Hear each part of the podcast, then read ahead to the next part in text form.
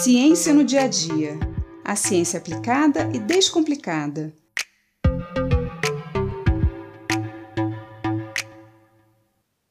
Na semana passada, eu falei sobre fermentos e fermentação, sobre pães, bolos, queijos, vinhos e cervejas.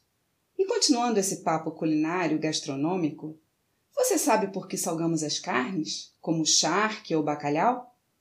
Você já deve ter ouvido falar que salgamos esses alimentos para conservá-los por mais tempo. Mas você sabe como isso acontece? O sal retira toda a água da carne, desidrata mesmo. E o que acontece é um fenômeno chamado de osmose. A osmose é o transporte de água entre os dois lados da membrana celular, ou seja, entre a parte interna e a parte externa da célula. Quando temos mais sal dentro do que fora da célula, a água entra na célula para diluir esse sal e equilibrar as concentrações dentro e fora. Chamamos o sal de soluto e a água de solvente, que dissolve o soluto.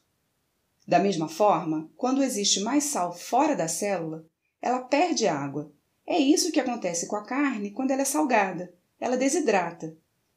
E isso acontecerá também com os fungos ou as bactérias que entrarem em contato com essa superfície salgada ou que já estiverem crescendo ali. Eles perderão água e morrerão. Por isso, os alimentos ficam preservados por mais tempo quando estão salgados. E é por isso também que em ambientes mais secos você pode deixar os alimentos por mais tempo à temperatura ambiente, sem refrigeração. A geladeira conserva os alimentos porque mantém o ar frio e seco, retardando o crescimento desses micro-organismos. Antes de existir geladeira, as pessoas conseguiam conservar a carne dos animais caçados ou pescados através desse processo de desidratação com sal. Além do sal, o açúcar também era muito usado para conservar os alimentos. E foi assim que surgiram as frutas secas e cristalizadas, os doces, as compotas e as geleias. Após a colheita no verão, os frutos deveriam ser conservados para serem consumidos durante todo o inverno. Esses frutos eram secos ao sol, alguns já com açúcar, ou eram cozidos com açúcar e conservados na forma de doces. O açúcar atua da mesma forma que o sal, atraindo a água contida nos frutos para equilibrar as concentrações de soluto dentro e fora das células. Assim, o açúcar desidrata os frutos e os micro-organismos que poderiam entrar em contato com eles, conservando esses alimentos por mais tempo. O vinagre também sempre foi bastante usado para a conservação de alimentos principalmente legumes como pepino, cebola, pimentão e berinjela. No caso do vinagre, não há desidratação, como acontece com o sal ou com o açúcar.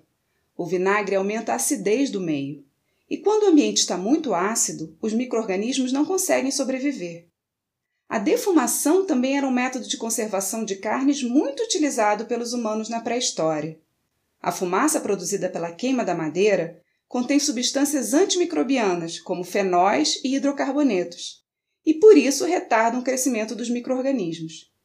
Como essas substâncias também são tóxicas para nós, humanos, o consumo regular de defumados pode aumentar o risco de câncer e doenças cardiovasculares. Por isso, existe também toda uma regulação sanitária sobre como realizar esse processo de defumação. Hoje em dia, consumimos defumados, legumes em conservas, carnes salgadas ou geleias pelo sabor e não pela necessidade de conservação. E por isso é possível controlarmos o consumo desses alimentos. Mas na correria do dia a dia, muitos são os produtos industrializados que consumimos, que são ricos em conservantes artificiais, além dos vários corantes, acidulantes, aromatizantes, aquela lista imensa de substâncias com letrinhas bem miudinhas que tentamos decifrar nos rótulos. Esses aditivos podem ser bastante perigosos e por isso devemos evitar ao máximo. Sempre que possível, consuma alimentos frescos e preparados na hora. E se precisar conservá-los por mais tempo, use o refrigerador ou congelador. Eu sou Mariana Guinter, bióloga e professora da Universidade de Pernambuco, e esse foi mais um Ciência no Dia a Dia.